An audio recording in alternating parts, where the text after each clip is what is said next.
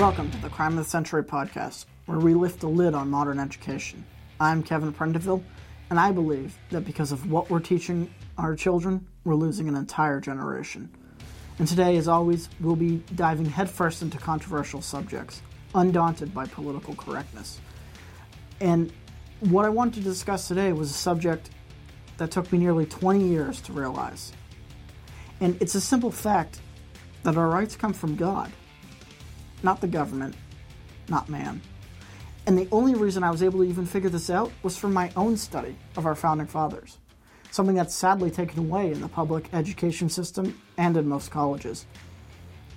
But above all else, what we are going to discuss affects all of us the way we view the world, our wallets, and our freedom. So get ready for the first segment as we travel eastward, back in time to 1924. So let's set the stage for 1924. It was a time of great change in the political landscape of Europe.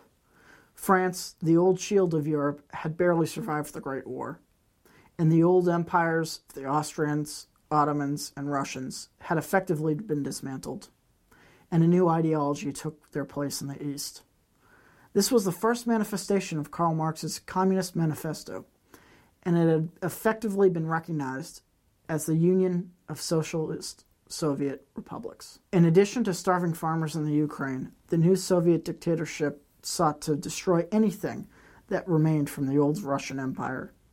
This included any reference to the Tsar, and most important to today's discussion, the old churches. See, the Orthodox priests, they were dragged out of their small town churches, and publicly, their ceremonial beards were cut off, and their churches destroyed. And in defense of this blasphemy, the Soviet government said that the churches were the opium of the masses. And these churches that had stood against hundreds of years of conquest now fell to their own congregations.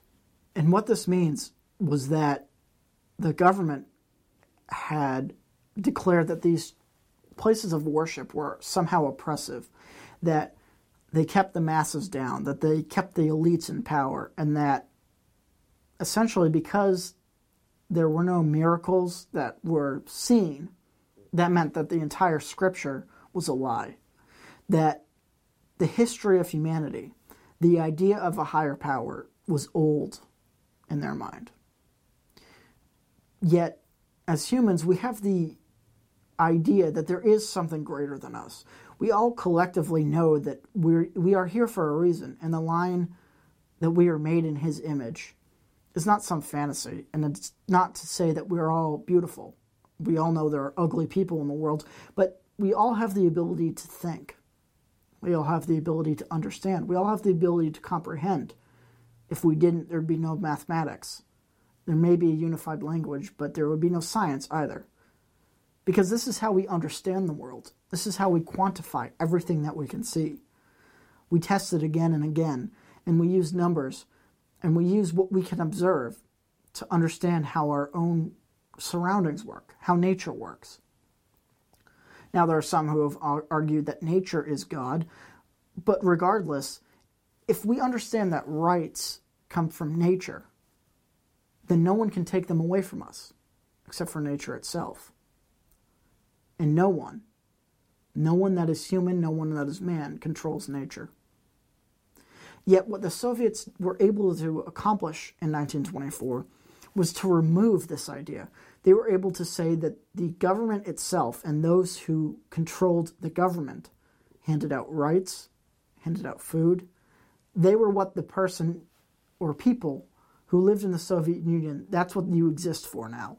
You exist for the government and for the government's purpose as it sees fit.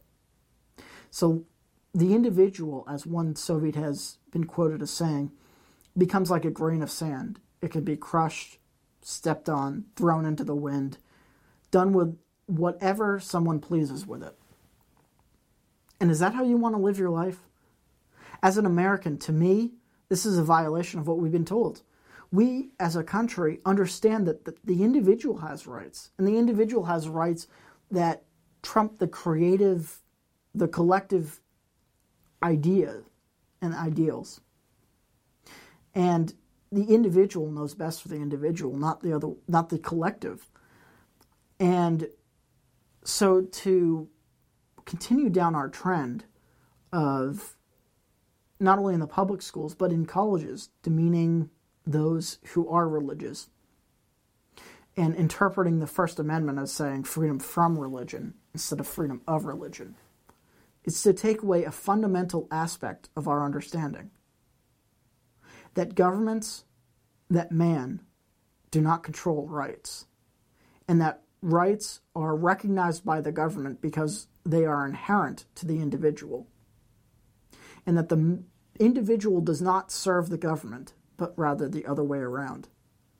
This is what I had to learn through my own reading of the Founding Fathers. I was not granted this knowledge by going to school. I was not granted this knowledge by our colleges. And this is a crime, potentially the greatest crime of the century that we will ever see, because we have an entire generation now that grows up thinking that the government hands us our rights, and therefore the government can take away. And the government can take away and be swayed by the collective. Why does your say matter? And why does your voice matter? Now, I also mentioned that this affects your wallet, and this is exactly what we're going to talk about in the, in the next segment. So I want you to watch this quick ad, and we will be back to discuss exactly how you're being robbed of your rights, both monetarily and physically. I believe most of us are going broke attempting to pay for a second rate education. And how is this possible? Well, that I explain in 47 pages. Amazon says it's worth 12, but I tell you what, just for you, I'm going to sell it to you for 10 with an MP3 included on my new site, kevinprendiville.com. Link in the description. Go ahead, check it out. 10 bucks for an MP3, 5 podcasts, and the crime of the century. The number one cause of anxiety among most American families is a paycheck. It's what's in your wallet. 76% of Americans live paycheck to paycheck. And often the political carrot is dangled in front of them. Vote for me, and I'll magically make an additional 14 cents appear on your paycheck. Uh, if you remember back to 2010, or in fact with the new tax cuts, and uh, Paul Ryan, I believe it was, mentioned that an additional $2 per t- paycheck will magically appear from your government overlords. And naturally people will vote for this. And I'll vote for tax cuts too. Believe me, I love our small businesses and I love more money in my paycheck, certainly. But what we have to understand is that a government that gives and takes rights and a government that has control over the collective can easily trump the individual. And so, we as individuals in this country have a unique sense of responsibility, not only to each other, but to ourselves and our own families. And that's what our founding fathers designed. It was started in 1776 that the idea was that it shouldn't be that the people work for the government. Why, why should we work ourselves to the bone only to serve for bureaucrats who will die the same way we'll die? And why should then the government have control over us? And instead, the Constitution was not designed for the government to give us our rights, to dole out which group got what right. But instead, it was a restriction that the people put on the government. And it was a restriction that we as individuals knew that we had to put on the government. But the only way to perpetuate a strong republic, the only way that we can effectively continue to function as a democratic republic is through educating ourselves as to why our Constitution exists. And yet, we're not. And I found that interesting that through all my 18 years of public education, which costs about $250,000 per student, mind you, all I learned was about how evil people have repressed and suppress other groups. All I learned about was class warf- warfare, and all I learned was about how rich people were somehow evil, even though they are humans just as you and I. Perhaps some just more successful. And yet, I never understood why our Constitution was in place, and I never understood why our founding fathers came up with a Constitution. And it wasn't ideas that they just manifested themselves. No, these ideas came from empirical, scientific evidence of what could be observed in nature. And I believe that we all have a freedom to express ourselves, be it in the First Amendment through media and through, at that time, printing press, but now through the advent of the internet. I don't think our founding fathers could have had even the vision of something that could connect people across the world as the World Wide Web does. But our Constitution and the foundational idea of a right to free speech is so universal that 300 years later it still applies. And the Second Amendment, the right to defend oneself, and the right to defend oneself against a tyrannical government that may not recognize the Constitution anymore. That too is a foundational right that is observed in nature. And yet, if we have the idea that the government gives us this right, that the government is somehow benevolent enough to arm its citizens and benevolent enough to give them free speech, then when they take away these rights, what fight can we put up? If they gave us our rights, can't they take them away? But what if a higher power, what if nature, what if God gave us that right? A power higher than that of the government, a power that will never die, a power that will not cease to exist as you and I will one day. Perhaps even as this tape will no longer exist at some point. If it's that entity that gives us right to speak, right to defend, and among others, the right to own our individual property, then who can take it away but that entity? And so, how this affects our wallet is very simple. An entity or a government that doles out rights, and a government that therefore doles out the right to own property, can take away. And the government can own property. And if the government owns property and the, your right to make an income, they own you, don't they? And if you're forever in debt, as we see with the student loans, and as we see with the amount of people that will almost never pay off what they owe the government, well, who owns them then? And who's to say that if the Second Amendment's taken away, which we are dangerously close to having that phenomenon happen, how are we supposed to get those rights back? How are we supposed to get that money back? How are we supposed to get anything that is our right back? And if we forget it's our right and we forget who our creator is and believe that it's the government, why in a few generations we may too, just like the Soviets in 1924, live and die for the government. Now, this isn't all bleak. In segment three, I will attempt to see the light in this. So if you're not if you don't want to be depressed, I will enlighten us to how we can fix that. I believe most of us are going broke attempting to pay for a second rate education. And how is this possible? Well, that I explain in 47 pages. Amazon says it's worth 12, but I tell you what, just for you, I'm going to sell it to you for 10 with an MP3 included on my news site, kevinprendiville.com. Link in the description. Go ahead, check it out. 10 bucks for an MP3, 5 podcasts, and the crime of the century.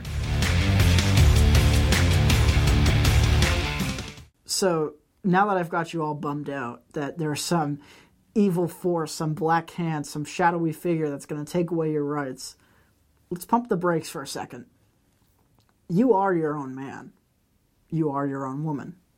And no one, not I, no government, Nothing can ever take that away from you. Not even the people in, within the Soviet Union at the time. They were still their own individual. But see, they weren't allowed to see themselves that way. We are. And we have that great ability, something that was given to us by our forefathers, to see ourselves that way. We are ourselves. We are unique in our own experiences.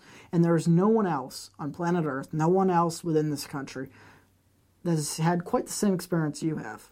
Maybe they have the same shirt, maybe they have the same pants. That's about it. And as long as we understand and reject the idea that there are somehow these groups that are at war with each other and we need to eliminate that and eliminate groups and things that can get you down a dark path, just like the Soviets did and just like the Germans did.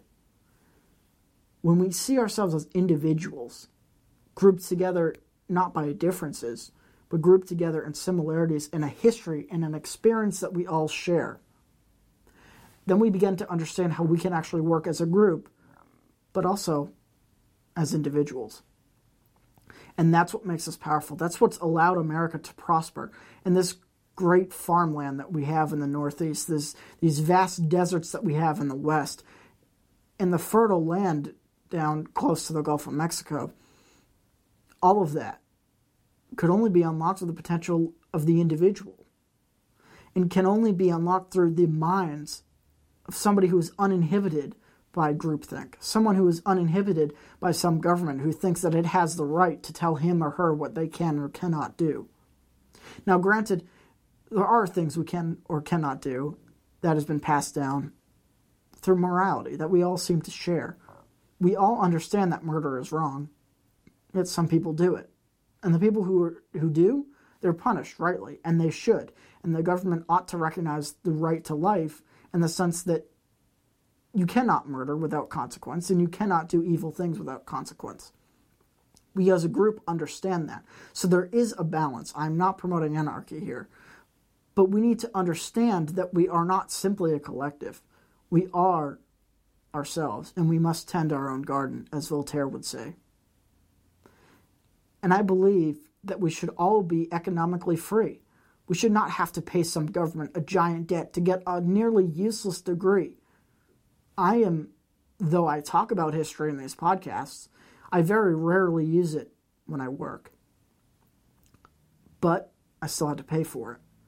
And as a young student, there was no way I could have effectively paid that debt that I would owe for this education that I don't even use. Now, I understand some people who must, to become a neurosurgeon, learn from the best. I certainly want the best working on my brain if it ever comes to that, and I'm sure you would too. But I didn't go for uh, the people who go for feminist basket weaving and electric dance therapy. Do you really need 50 to 100 grand worth of debt for that? Because that degree effectively gets you a job at Burger King. You could do that out of high school, not have any debt, and make money. You could go be a manager at Home Depot or Walmart and make 40 grand a year, almost as much as an office job. That would require a degree. But we've been conditioned to believe that we need to go to our public or private schools, most likely public. We need to get our four year degree. We need to give the government our money for this degree we can't afford to get a job we can that barely gives us our money back. And to know our own worth we cannot see ourselves as a group of slaves to the government, whether that be financially or literally. We, if we see ourselves as individuals, yet working for the common good, we can understand what our founding fathers meant. We can understand why, as a country, why we are the greatest country and why people flock to our shores. And it's not from some greater dream of home ownership, as the banks would have you believe. It's the idea of individual liberty. It's the idea that has been denied from so many other countries, Europe in some cases included. We are that city upon the hill that we were described as in 1617. We are that new wave of individualism that can achieve great lengths. Look at us. We have, what, a third, a fourth, a fifth, I'm no mathematician, a fraction of the population of a place like China. And yet, until recently, our GDP far outclassed them. And why is that? Because the greatest minds of many generations come to our shores to be themselves, to be individuals, and to give back to those who gave to them. And that's a community. And that's a community that, that loves and cares and isn't indoctrinated by some government force that wants another community dead or silenced. That's what we're losing. That's why we're rioting in the streets, is because we are no longer individuals. We are a violent community. But there are generations ahead of us that aren't. There are generations behind us that may be. And the quicker that we realize we are our own being, the quicker we can tend to our own garden, the quicker we can right the ship. And so I'm going to leave you with this that Voltaire said Be that as it may, that there are all there, there are problems in the world. We must tend to our own garden. I only hope that you share this message in the hope that we can right the ship, that, that we can understand as a community and as individuals that we make the choices, not somebody else. There may be a different president in office, there may be a different political party in power, but the one who changes your future in this country, so long as the Constitution stands, is you. I'll see you in podcast number four.